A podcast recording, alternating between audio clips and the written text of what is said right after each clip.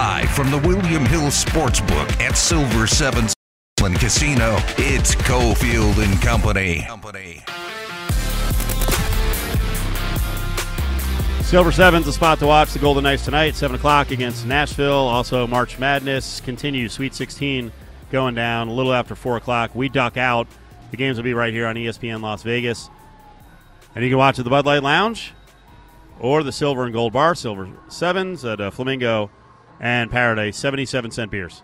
Bottles of Bud, Bud Light, Mick Ultra, and come on down. They got great casino promotions. Use that A Play card. You can play Slam Dunko, the uh, March Mayhem Scratcher. They set you up in big ways here at Silver Sevens. Battleborn Injury Lawyers presents the Big Five at Five. Number five. So, some more additions to the transfer portal in college basketball. We're tracking this, seeing what's going on with UNLV and the Running Rebels and the rest of the conference. It looks like uh, some of the top programs are going to lose their major players. Yeah. So Wyoming, I think, is in good shape with Hunter Maldonado. I don't think he's going to get rave reviews by going into the NBA draft process. So they could have Graham Ike and Maldonado back with a bunch of young dudes around them. David Roddy is going to test the waters, but also said and he's a Colorado State star. Also said that he wouldn't play anywhere else but Colorado State. Are you sure, bruh? Wait, Well, what if? Well, what if Oregon or Arkansas or Texas have Roddy on their transfer target list and have NIL deals ready to go?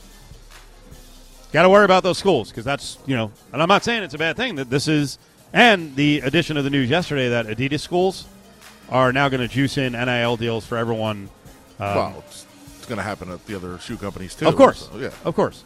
But Adidas is the first one to do. it. We'll see how quickly the others respond. So, Roddy is going to test the process. I was looking at one draft rankings list, and uh, Roddy was probably 85. Bryce Hamilton was like 105 on the list. You know, they only do two rounds, so if you're not picked in whatever it is, the first 62 or 64, then you're not getting drafted.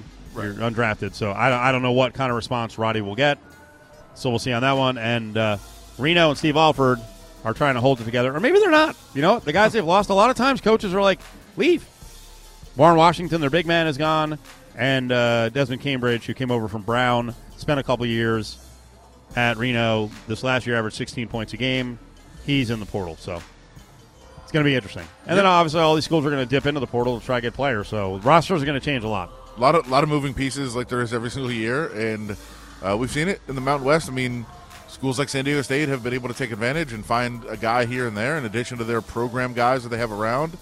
Um, that usually usually San Diego State finds their best player, like in the portal, and then builds around a bunch of other guys that have kind of been there for a few years. Uh, we know that Reno has done it in the past with Musselman, and I'm sure they're, they're planning on doing it here as well. Uh, UNLV, I, I don't know how much they're going to do this year uh, with a lot of guys they have coming back, but we'll you know we'll we'll monitor that of course. But you know you can either find a you know find guys in there, you can lose guys in there that you don't want to lose, or maybe that you do want to lose.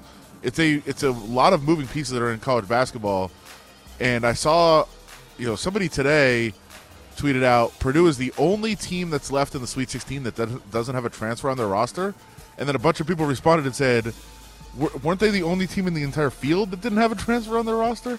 I don't think there was many. So this is not it's not like a you know I think there used to be some kind of a stigma attached to building your team through transfers things like that. It's it's not anymore. That's how it's done. Number four. How about the Miami Heat last night? Ooh. Against your Warriors. Uh, that got a little dicey. Wait, hold on. Uh, who'd they play? It was the the top. I think the top nine players of the Warriors were all out. That's a good point. Didn't Poole light him up for 30? They so, played- So that'll piss you off even more. They played Santa Cruz. I, th- I think is who they were playing last night. Well, there was a dust up on the bench. I guess it was between Spoelstra, the coach, and Jimmy Butler. I I didn't realize what Udonis Haslem's role on the team is. Is he basically Spoelstra's bodyguard? Like looks it's heavy? it. Because Butler started getting into it with Spoelstra, and then you hear you know faintly on audio from Udonis Haslem, who's 41 years old, but you know he's gigantic dude, intimidating dude, 6'8", 260 pounds. It was basically like, I will kick your ass right now. was at what Butler. You can't really hear what Butler says to Spoelstra, but Spoelstra respond. He his face just goes like, "Are- "Do you want me to fight you?" Yeah. Like he, so, apparently Butler must have challenged him to a fight. At that point, that's when Haslem stepped in and said, "I will beat your behind." And then the funny thing is, Butler got up, and then Spoelstra stood right in front of him, and he's five foot ten. Yeah. stood right in front of him. I, I think to kind of make sure there was a cushion between Haslem and Butler. After the game, here was Spoelstra getting a direct question. What happened in the huddle? Uh, everybody was wondering where the dinner plans were tonight after the game. Um, it was pretty clear. Like we have a very competitive, gnarly group, and we are getting our asses kicked. And it's two two straight games, uh, we were not playing to the level that we wanted to play. I would say virtually every single person in that huddle was uh, pretty animated about uh, you know our our disappointment and how we were playing. Do you see? Well, they downplayed it afterwards. He's joking about it. Do you see anything wrong with what happened? Is that is that kind of a normal thing in sports, normal, especially with, especially with a Jimmy Butler. I was going to say it's a normal thing with Jimmy Butler. Yeah, he's a super competitive guy, and that's the way he is. Uh, Spoelstra did have a nice clipboard throw. I don't know if you saw that. Oh, is that right? Yeah, he smashed it right into the ground. It was great, and he was following him around like he wasn't. As you said, he's kind of serving as a buffer. He was, he was following him around like he, he looked like he was like, if you want to fight, let's fight, which would have been great. I would have loved if I they mean- actually threw down. I don't know what everyone else's workplace is like, especially when it's a like kind of a male dominated workplace. But we haven't really been around each other at Lotus because of COVID. But between our FM stations that are legendary going back to the 80s and 90s and our sports stations, like dust ups happen, screaming matches happen. Sure. I mean, we had what? Uh, we had a former host get speared, like Bill Goldberg, um, in the in the hallway. Sure. Um, he got tackled by a producer. Uh, we had hosts punching each other in the past. We had uh, one host, you know, threatened to beat up two guys. I can't. I, I can't even actually recount all of the dust ups. Oh, I got And it is normal in radio, especially in sports radio, where it's guy guy radio and all testosterone. Everyone's all fired up. I got like held hostage in a room. And and by the way, you did get held. That's right. You did get held hostage in a room. And by the way, our exploits on the sports side, like I said, compared to the FM stations, Oh. and we're FM, compared to our music Well. stations, like we we pale in comparison. Not Hell, now. we we No, I'm so we calm down on our side. I don't know what's going. we got people slapping each other. the hell is going on? Oh, Just like the Miami Heat. That's the way the workplace should be. I don't wanna- don't hurt anybody, but I don't want to quote, quote Rick James or anything, but you know. I, I don't. Number three. Ari's like, I'm going to get in trouble. Ari, you're never. The thing is, you're never involved in any of these things. Oh, I'm not. Um, I mean, you and I will scream at each other, but no, I don't. I don't. Are you? I guess I'm- we're never. We're not there, so we don't. We don't see the Ari exploits of trying to intimidate No, you don't. and But fight fight back against his his his coworkers. I'll, I'll just say a lot of things start with an email and then they gradually build. And Let's do know, it. I haven't quite gotten there yet, but I, I actually It's coming. I, I will say this: I was a real jerk to a coworker earlier, and that wasn't Ooh. really necessary. But there you go. Sometimes you got to do it. Don't we love aggro Ari? Yes, you've been begging for it for three years now. Yes, we've been pushing your buttons, but in the end, it's actually not us that you're flipping on. So, There you go. See, top three stories. Number three. Big soccer game for us tonight. You're back on board with the U.S. Sure. side. Sure. Uh, real quick though, More, more Miami Heat fight stories. No, no, no. One of the greatest upsets in sports history just took place. Italy out of the World Cup again for the second straight World Cup, which is crazy. They just lost to North Macedonia in the in extra time. were what were me, the odds in added time? Is uh, it, I I don't know. It had to be a massive number. And if you look at the stats of the game, you would think that Italy won like seven to nothing. Italy 32 shots to four, 16 shots from inside the box to zero, five shots on target to two, 66% of the possession, 16 corners to zero for Italy. North Macedonia had 54 clearances from their own box in the game to just four for Italy. Italy goes down one nothing uh, in an unbelievable upset. So Italy's out. U.S. trying to avoid that same fate. They have to go to Azteca tonight, a place where they have never won a competitive match ever against Mexico. In fact, the U.S. coaches have discussed. Now, I have not seen an actual lineup, and they have not said if they're going to do it or not. They have discussed sending out a B team tonight and saying, "Hey, we got two games left. Let's just give this one away.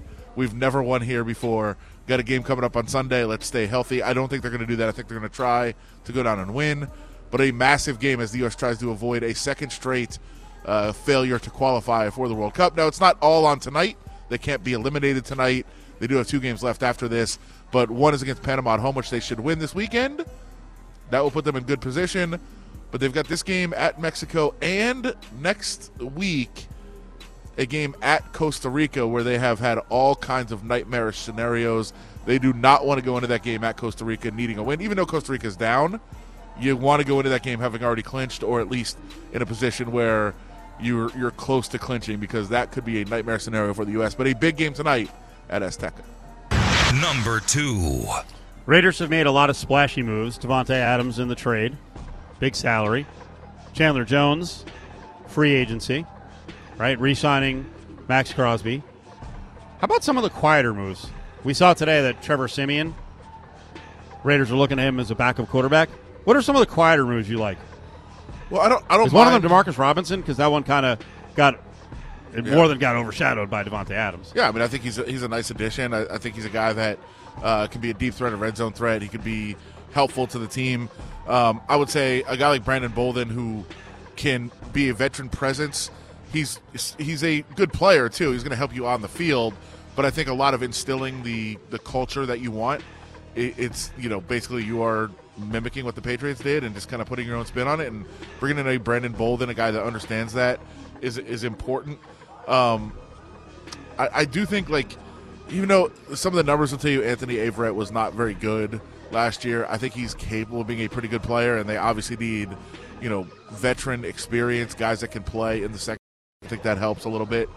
Um, I don't some of the defensive tackles they fit the system. I'm not overly thrilled uh, about guys like you know Bilal Nichols and and Vernon Butler, but you know their bodies, and you need big bodies in the middle uh, to play the defense that they want to play. So I, I think they've done some some solid things below the surface of the big splashy moves. They're not there yet. Like we said earlier, I think they're still the fourth best team in the division, but they've put themselves in a spot where a couple of guys here and there, you know, patching up the roster a little bit, you can you can compete. Number one. So we mentioned the splashy move of Davante Adams, right? Highest paid wide receiver in football for a day, day and a half. Tyreek Hill is dealt from the Chiefs to the Dolphins. Are teams that are paying wide receivers gigantic money stupid? Is this where the game is going? I heard uh, Drew Rosenhaus on our sister station, Fox Sports Las Vegas, with Cowherd, and Cowherd was kind of extolling the virtues of the position and saying this is where the game is going. I think this is very layered, very layered. Because I think the flip side of it is if you've got Pat Mahomes, you've got Aaron Rodgers, you've got a guy who's making 35, 40, 45 million dollars.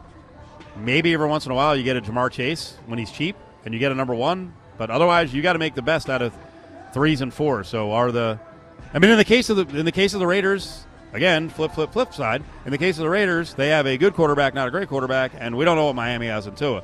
So in those cases, you, do you make up for the quarterback being the 10th or 15th or 22nd guy by giving him awesome receivers and paying for the receivers? Well, uh, I think you're right that it's layered. I think it's it's very chicken and egg uh, in a lot of different ways.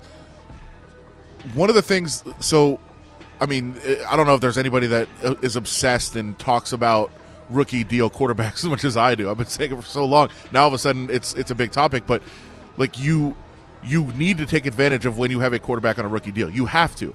And one of the reasons that you have to and to put guys around them is something that I think the Dolphins are doing, which is an underrated part of this. The Dolphins need to decide if they're going to sign Tua long term. right. What better way to make that decision Here's all the weapons. Then here's everything. no excuses. O line, running backs, and awesome receivers. You've Let's got go. everything around you. If you don't succeed in this, you're never going to succeed. So it's a test of let's see what we got with him. And so I think you can do something like that uh, and, try to make that determination. And if it doesn't work out this year, then they're not going to ex- they're not going to pick up his fifth year option. They're not going to extend him. They'll move on from him, and they'll know that he's not the guy. Uh, you you can look at other guys like is Aaron Rodgers great without Davante Adams? Yeah, I think so, and I think we'll find out. But like, does he need some weapons? Yeah, probably. Uh, you know, Derek Carr has been very good. He hasn't been great. Does he become great with Davante Adams? He's always said he would. So you know, let's see what you've got there too, and you can make a determination long term. I think uh, the next most interest. I mean, DK Metcalf's obviously there's going to be. We're going to find out what he does, and can you, you know, can you sign him to a big money deal and not have a quarterback? And does he still perform at a high level? I don't know. Uh, but I think the other guy that people aren't really talking about right now is Stefon Diggs, who I know people don't like it. Case can be made. He made Josh Allen. Yeah. What was Josh Allen before Stefon Diggs? Nothing. He was garbage. So it could be the maturity of Josh Allen, or it could be the fact that Stefon Diggs made him better. And Stefon Diggs is, by the way, Stefon Diggs is looking, and he's sending out tweets. Make no mistake, he's sending out tweets right now saying, What is going on? Honor your contract. He's got two more years left at $12 million. Oh, boy. And he may be guys- one of the top five receivers in the league. He is one of the top five receivers in the league. Kirk's making eighteen million right. a year. And and that's the other one is that a lot of people are obsessing that Davante Adams is what made the Chiefs trade Tyreek Hill, and Drew Rosenhaus said that in an interview today uh, down in Miami. He said, "Yeah, that we saw that deal. We said, what's going on?" But look back, look at the timeline of tweets. It's the Christian Kirk deal Yeah. that started having Tyreek Hill send out tweets that he wasn't going to be back with the Chiefs anymore. That was a massive, uh, you know, game changer for a lot of receivers. But yes, Stefon Diggs is sitting there at twelve million. I'm sure looking around saying, "Yeah, this isn't going to work." This isn't going to, and the Bills have no cap space, so I don't know what they're going to do. Um, obviously, they can make him play for two more years, but with the players getting more power, which is happening, which is good, the owners aren't going to like it. I'm interested to see what the owner's next move is because I think that's the when we talk about layers, there's so many layers to this. The players getting this much power and deciding where they're going, it's not going to fly. That's the one thing that the owners are not going to let happen. Back to Tyreek Hill for a second and the Chiefs. Listen, I don't like the Chiefs. I don't like Kansas City fans. They're annoying. So I hope they tumble. I hope they flop. They're not going to. Right? The Chiefs are not going to fall apart. I saw Geoff Schwartz tweet out yesterday, former NFL player, uh, when Hill was traded. Today's another example of how small the Super Bowl windows can be and how impressive it is that the Patriots had a 20 year stretch. All right, the Patriots' 20 year stretch is impressive, but what, what window is small? The Chiefs are done? Is he, is he serious? I mean, no, they're not done. But we listen. When Mahomes signed the big deal, and yes, it's a little bit flexible. They can make some moves around there. This is If the next lis- if you listen You're to not- this you're- show- you're not going. You're not going to have pricey weapons, and Rodgers has been through this throughout his career. Yeah. Brady went through it as well. And we think they circumvented the cap in, in New England, and that's how they were able to sign Brady and sign a whole bunch of other people. But, um, you know, when you sign a quarterback to a big money deal, you're going to have to try to figure out how to make it work with lesser parts around him, and that's that's where they're going to be right now. And you know, we'll see how they're able to navigate this. I'm, I'm sure as long as Andy Reid and Mahomes are there, they're going to be very competitive. But it's going to be tough to put a high level team all around the field when you've got to deal with the salary cap constraints of having a quarterback making that much money.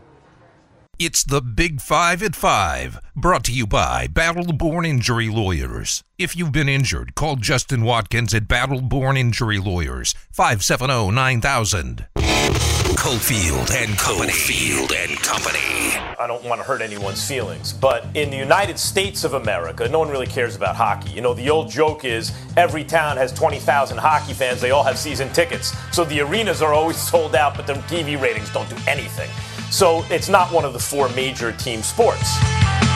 Max Kellerman from ESPN, one of the new homes of NHL action. He said that a couple of years ago, so he got bashed for that. Uh, let's get into what's going on with the Golden Knights here. Nashville's in town. Unbelievable with the Danoff. He's back. and you love the you love the awkwardness of this. Oh, it's gonna be great. I mean, I, I hope he. I really hope that he's the star of the game, so they can't help but put him out there for the press conference tonight. I mean, I think they'll even if he scored five goals and they won five nothing, I think he still wouldn't be wouldn't be there. It would be tremendous, though. I, I, I, love every bit of this. And, and and listen, this is not anything against the team. This is not their fault. We've talked about this. I I put of all the blame that goes on to the the situation with Dadonov, I put zero percent on the Golden Knights. Zero. But it doesn't make it any more joyful to be so awkward and weird. And I, I, I hope, for their sake and for his sake, like I hope he goes on to just have an unbelievable close to the season, carries them to the playoffs. That would be amazing. It would be a tremendous story uh, in every way. But the Golden Knights are going to need it. They need some kind of spark. They need something to happen. Um, percentages right now, depending on where you look on the analytics sites, 37, 38% chance of making the playoffs. So below 50, well below 50%. I will say there are some. I mean, they need they need to win tonight. Nashville is kind of chasing them. Uh, oh, I get the text. Dadonov will speak post game. Here we go. Now, he says nothing. I don't know if people have seen his press conferences. He says absolutely nothing. Uh, but I am assuming kind of English is not his first language, Adam. Uh, yeah, but even even that. Okay. Um, All right. So yeah, we'll we'll, see, we'll hear from tonight. But the I will say the the positive side for the Golden Knights coming up. They got this game against Nashville, and then the schedule gets very easy. They've got Chicago, Seattle, uh, Seattle, Vancouver, Vancouver, Arizona, Vancouver, and then a little bit of uh, difficult games at the end of the year. But they've got a very winnable stretch coming up here. The couple of games What- in Seattle and Chicago. What is going to happen if they don't win both games in the back to back with the Kraken? People are going to flip. Yeah. You know well, then they're out. I mean, they're not going to they're not going to make a run if they don't win those two games. Sign up for an A Play card and unlock some great food specials at the Sterling Spoon Cafe at Silver Sevens Hotel and Casino. Hanging at the William Hill Sportsbook inside Silver Sevens, it's Cofield and Company. About 30 minutes away on ESPN Las Vegas from the uh, Sweet 16 broadcast. A little later tonight, Duke and Texas Tech go at it. That's slated for a 6:39 tip. It's now a pick. Texas Tech opened as a one and a half point favorite. Money is basically split. The ticket count is on the side of Duke, and that's no surprise with the popularity, the notoriety at times of Coach K. And let's get into Duke. Let's talk a little Mike Krzyzewski and what could be his final game tonight. Ian O'Connor, New Jersey, New York based writer, uh, author of several books, has his book Coach K: The Rise and Reign of Mike Krzyzewski. He's up with Cofield and Company. Ian, how you doing? How are you, Steve? Thanks for having me. I appreciate it. We're awesome. We're awesome. Uh, we love the subject of Coach K. Uh, we'll get into the, the Vegas connection and kind of the Vegas view of Coach K. But first of all, why were you interested in writing a book about Coach K? I was there in '92 in Philadelphia when Laettner made uh, the shot against Kentucky. It's probably the most memorable shot in the history of college basketball. I remember looking across the floor, and Mike had a white towel in his hand, and he spiked it like a football in the end zone. And I always thought that was like an odd reaction to. I think he felt the Kentucky shot to put them ahead in overtime was an unworthy shot to settle or, decide a, an epic game like that, and certainly the Laettner shot was not. But I remember asking him after the game in the press conference, "What did you tell your team in that final huddle?" And he said, "We're going to win the game. We're, we're going to win." And with 2.1 seconds left to go the length of the floor and win that game was not something that his players believed they could do. But in that huddle, he got them to to buy in and believe. And of course, Grant Hill made the pass and Laettner made the shot. And I don't know, it's 30 years later, but since that night, I've always fascinated or been fascinated by him, by the way he built that program. He's a guy who never should have had that job in the first place. He should have been fired in his first three years at Duke, and yet somehow he survived and overcame and built the, the best program in college basketball. Boy, there's a lot there. Uh, mention to people who don't know about the beginning of his career at Duke why he should have been fired, and, and today he probably would be. Uh, guys don't get four or five years to turn things around. Well, first of all, Steve, how do you get that job in the ACC when you're nine and seventeen at Army? and, and today that would never happen. But the AD there believed in him, had a gut feel, and he went with it. And after the boosters, the alums, the students, everybody wanted him fired in the early years because Dean Smith was winning a national title in '82 next door. Jim Valvano was winning a national title next door in '83, and Mike was losing at home to Wagner. So so they wanted him out, and somehow he survived it. And the AD gave him a double down and gave him a contract extension, which at the time was crazy, but it turned out to be the the, the greatest move in, in in the sports history. So he he he he needed to find one recruit that could change it. He missed out on Chris Mullin, which is to this day still his most heartbreaking loss in recruiting. But Johnny Dawkins was that player, and when he got him in in the mid '80s, he was finally a player that could match up with the kind of talent Dean Smith was putting on the floor every year. So So that changed everything for Mike as well. So he's a Bob Knight guy, but he's really not a Bob Knight guy. Well, what happened? Well, their relationship ended in 2015. There was a, a Army reunion at Pinehurst in North Carolina, and Mike approached Knight's table. Knight completely ignored him. And there had been a lot of slights over the years that Mike overcame and, and repaired the relationship. He was doing 95% of the work and keeping the relationship intact. And finally, at uh, in 2015 at Pinehurst, he had had enough, and he marched out of the room. And some of his old West Point teammates followed him out the door, and he said, "I'm done. I'm done trying with this bleeping guy. Never again." And he meant it. So that my reporting shows in 2015 that's the last time they ever spoke. And I mean, at the end of the day, it boils down to Bob Knight is the mentor, his former coach at Army, couldn't handle the fact that Mike became a better coach and surpassed his records. He couldn't deal with that, and that ultimately ended to the uh, unraveling of the relationship. The book is Coach K, The Rise and Reign of Mike Krzyzewski. Author Ian O'Connor is with us. Where can people get the book? Oh, Amazon.com, certainly, and, and bookstores anywhere. And you mentioned earlier, as, as far as just why write a book on Krzyzewski, I did, my previous book was on Belichick. And so I and I talked to hundreds of people, and he tried to block everyone from talking to me. Uh, by the way, and and Krzyzewski didn't block anyone. In fact, he encouraged some people to talk to me. And though he wants to write his own book in retirement and didn't talk to me, I believe for that reason, he he did not make my life nearly as difficult as Belichick did in the three years I spent studying the Patriots. So, so I was appreciative of that. Yeah, the, the topic of coaching is fascinating because there's different styles, and I think a lot of what happens in coaching applies to the real life workplace. I, have been saying for the, the last couple of years, I feel like coaching is changing, or at least the desires of uh, people hiring coaches is changing. Are you seeing that going away from you know the super strong leader, maybe the yeller, the screamer, the dominating personality, to more cerebral, kind of closer to the players? Or am I off on this? No, I think you're you're on target there. I do think that there's a movement away from that, and just look at this generation of, of young athletes, or just kids in general. Now I'm 57. I don't want to sound like I'm completely Jurassic here, but it is a different uh, breed of, of young athlete now, and you have to do more uh, supportive coaching. And and Mike still has a lot of Bobby Knight inside of him. He's 75, so that's been tempered a little bit in recent years. But where Knight would cross the line of acceptable coach player conduct, Mike would go up to the line pretty close, but but not cross it. So I'm not sure he could have pieced together a 42 year run if he started today with that style. Because behind closed doors in practices, and I heard this from many players, and some of them transferred because of this, he would get in your face and yell some really tough and degrading things at times. So it was it was not a church social in his practice.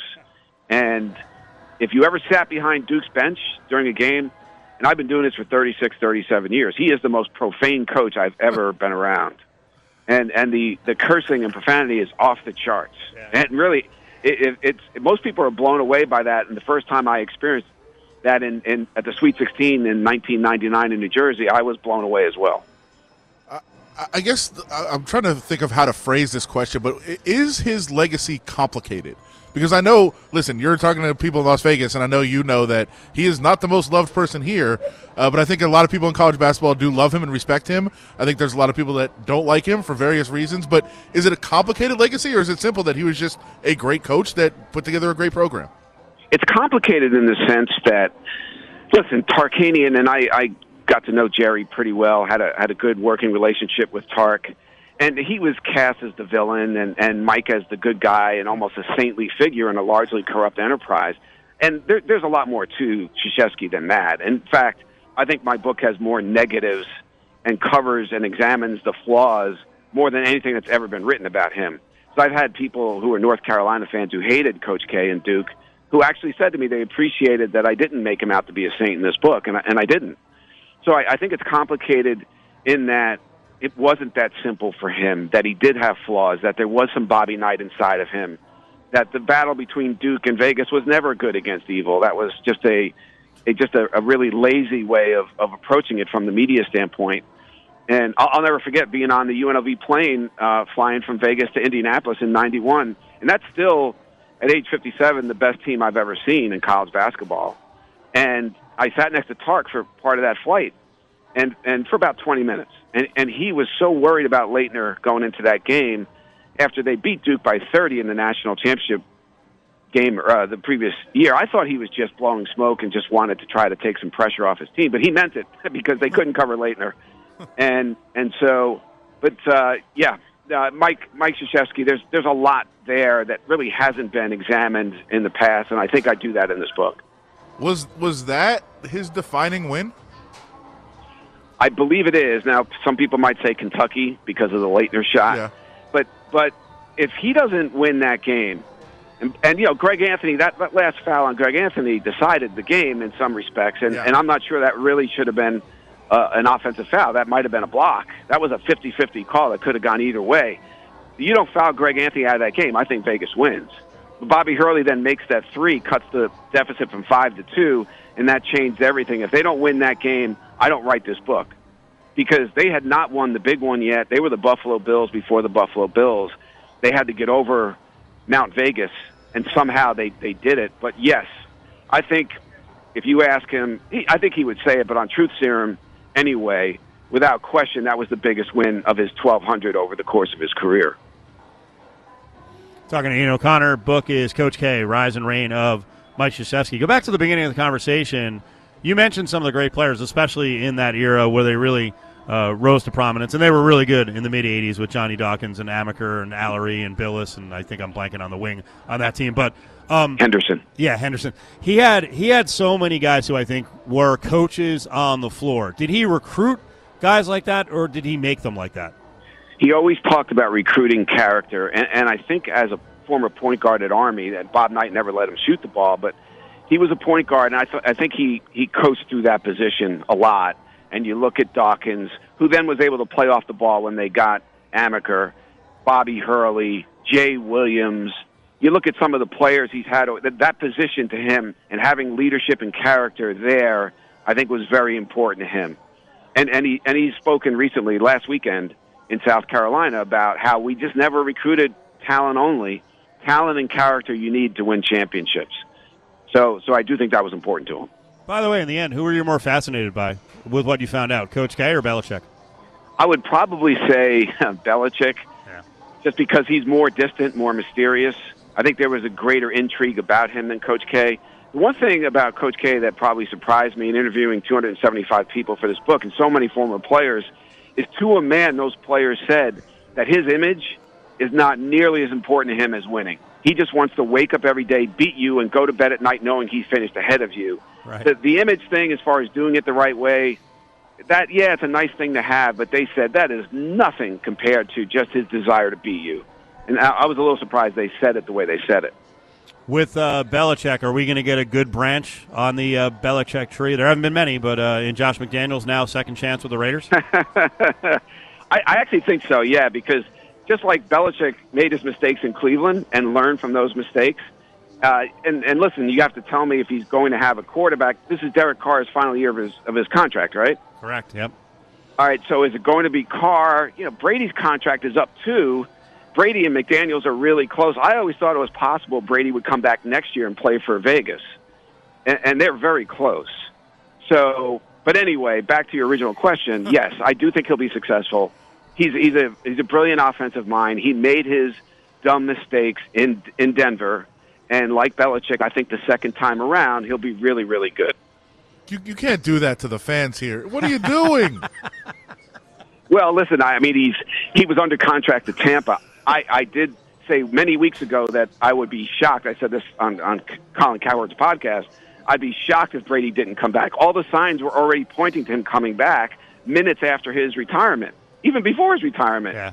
Yeah. And I, I did say Vegas or San Francisco. I thought it would be next year. Well, obviously he came back this year, and he was under contract to Tampa Bay. I, I would not be surprised if he moved. I would say the leader in the clubhouse would be San Francisco next year, his hometown team that he rooted for as a kid.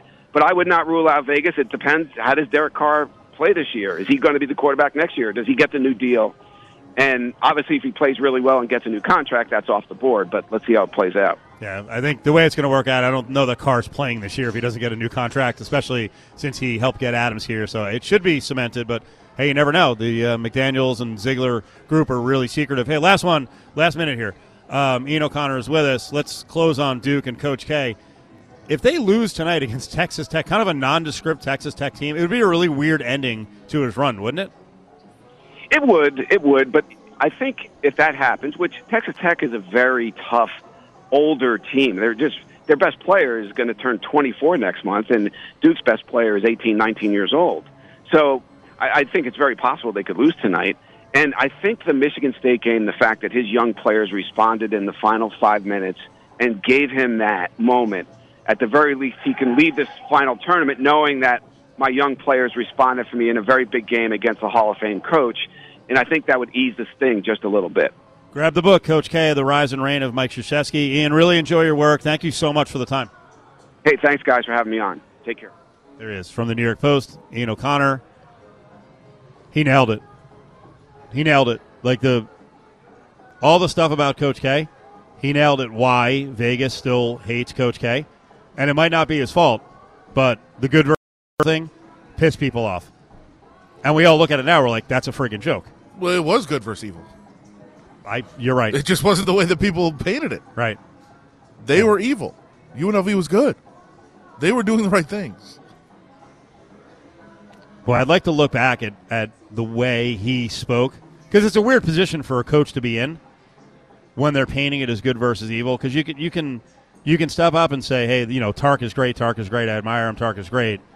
Um, but you know, if a narrative develops, people are still going to run with it. And and that Duke thing lasted probably until there you know there's more full disclosure, more openness about who coaches really are, and I think you know that sort of good journalism you know, probably began about 15 years ago where we really started hearing more stories about Coach K. But he, he, certainly he, he he made he made an image, he made a living for a long time off of being you know the good guy. And he, and he, the other thing is he also had his mentor is an ass. So no matter how bad he is, Bob Knight is always going to look like a bigger ass than Krzyzewski. Like at least he's not like Knight. Like that. Well, that's not really the bar.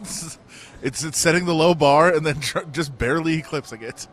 Join the conversation on Twitter at Cofield and Co. Cofield and Company presents. Hey, hold on, hold on, hold on, hold on. Bag up, bag up. Grab bag. Don't touch it. Don't even look at it. Only on ESPN Las Vegas. Stick your hand in there, Dave. Sweet 16 coming up. 409 tip with the first game. We'll have the Westwood One coverage right here on ESPN Las Vegas. Do you remember where you were on March 28th, 1992? So that was the Laettner shot. I do actually. Do you? Because I do. Yeah, I, I was uh, I was playing a tournament in it was Glen Burnie area in Maryland, yeah. and uh, we had just lost to Severna Park, who was the like the power. They had a bunch of guys go D one eventually, and uh, it was a tough game, tough loss, and, and everybody gathered. Everybody gathered around one of those like rollout TVs in the gym. Really, the high school gym to watch the end of the game. Yeah, they rolled it out into the like the concession area. I remember how happy I was, and then how devastated. Like seconds later, I was actually I was sitting in an apartment I was renting uh, in college, and I remember the room I was in, like where I was sitting, and I was so mad. And they had those cheap, flimsy doors. I did not punch a hole in it, but but I remember, I remember being so happy. Like rooting for Kentucky made me happy. That's yeah. that's how much Who you didn't? hated those Duke teams. Who didn't? They were the worst. Laettner. I, I still can't stand Duke. And that was before UNLV. Excuse me. Before like, I was he, before I was here. It yes, wasn't before. Yes. Yeah. To keep my language clean. Stick your hand in there, Dave. All right. What is Draymond Green saying? About so what? what he I mean, is saying. Just, I don't know how anyone tolerates this guy off the floor. Le- By the way, play, play. LeBron continues to move up. LeBron continues to move up at the all-time point. scoring list. Uh, at some point next year, if he stays healthy, he will break the NBA all-time scoring record. Draymond Green says that it's going to be such a monumental moment that if the Warriors are playing that same night, he will not play and instead travel and watch the Lakers play and be in attendance for LeBron breaking the record. Okay. And he says he has already told Steve Kerr his plan. I mean, this this could turn into a whole NBA rant about guys not playing games. Why don't they oh, just have an ISO game? I mean, I guess you can't predict. You can't predict it ahead of time. So, like, this would be the general target of where he could do it. Sure. Well, you would, and you, would, I, it's going to be real tricky if, like, say he's like 27 points away, Right. and Draymond's like, all right, I'm going to go watch the game, Yeah. and he scores like 24. You're like, I got to, I got to go next game Two too. games. Gonna miss two games. By the way, when we when we talk about, I just remember this for some reason. We always talk about, you know, if you can go to one game a year and the star sits out those games, how sad it is. Right. Um, yeah, I told you I was just I just traveled back to, um, you know, my uh, to see my little cousin. He lives in Denver now. He has finally become a fan of sports teams. He has one obsession in life: Steph Curry. The Warriors played the Nuggets two weeks ago. He went to his first ever NBA game to see Steph Curry. He sat out. And you're laughing. By the way, what's your reaction to me saying play, play, play for Draymond? You're an idiot. They, they are they are playing him, but it's like 15 minutes a night. Should they just? Do you almost just shut him down until like the final three games of the year? Well, the the problem that they have right now is that they they've struggled since Clay They Thompson came back. Yeah, they can't win without Draymond. Well, they're trying to figure out how to all play together again. It's been since 2019 since they're on the floor, so they need to kind of get some minutes. Now, the problem is Curry's not playing, so um, really can't do that. But you you need to develop some sort of uh, some sort of chemistry going forward. So you guys, he didn't go viral for hooking your uh, your cousin up there for missing. the game, No, like that's funny because another kid, yeah, the girl that was there, who's in the same situation as my cousin, complained on social media, and then Steph flew her out to, to Oakland to see the or San Francisco to see the game. My cousin did not. He did not get that same offer. Stick your hand in there, Dave. Bummer. Did we get any clarity on the Arizona player last week who grabbed a cheerleader's boob? He didn't. He didn't. It just like optical. No, no, no. If you Weird- if you watch deal on TV. if you it was uh, Ben Mathurin, the Player of the Year in the Pac-12. If you watch what happened, he kind of put his head down, almost like a prayer, and then he looked up to the crowd and did the "Rah!" like kind of both hands like raising the crowd up. And as he did it, he's looking to the right. His left hand appeared to have grabbed a cheerleader. It's not like he was grabbing her. Right. Now, if you watch though, she didn't react. Right. I saw she did. Not. So I don't think he actually made contact. It just looked like it. But he clearly wasn't trying to grab it, or he was, he was doing like the signal to the crowd. He has tried to reach out to apologize. He has not been able to make contact yet, uh, but he is apparently trying to do that. But it looked like it was some sort of groping. I mean, it's a it's a horrific scenario. Sometimes you know you just you bump into someone Yeah. and you're like, oh no. and then Oh, you don't want to just yank right away real quick because then it looks even more suspicious. It's awful. You thought this whole thing through, didn't Oh, you? many times. All right, we are out of here. Thanks to Silver Sevens. Uh, concert ticket time 364 1100, 364 1100. We got tickets over at Mich Ultra Arena. Ari's going to hook you up. 364 1100 for tickets to Megadeth.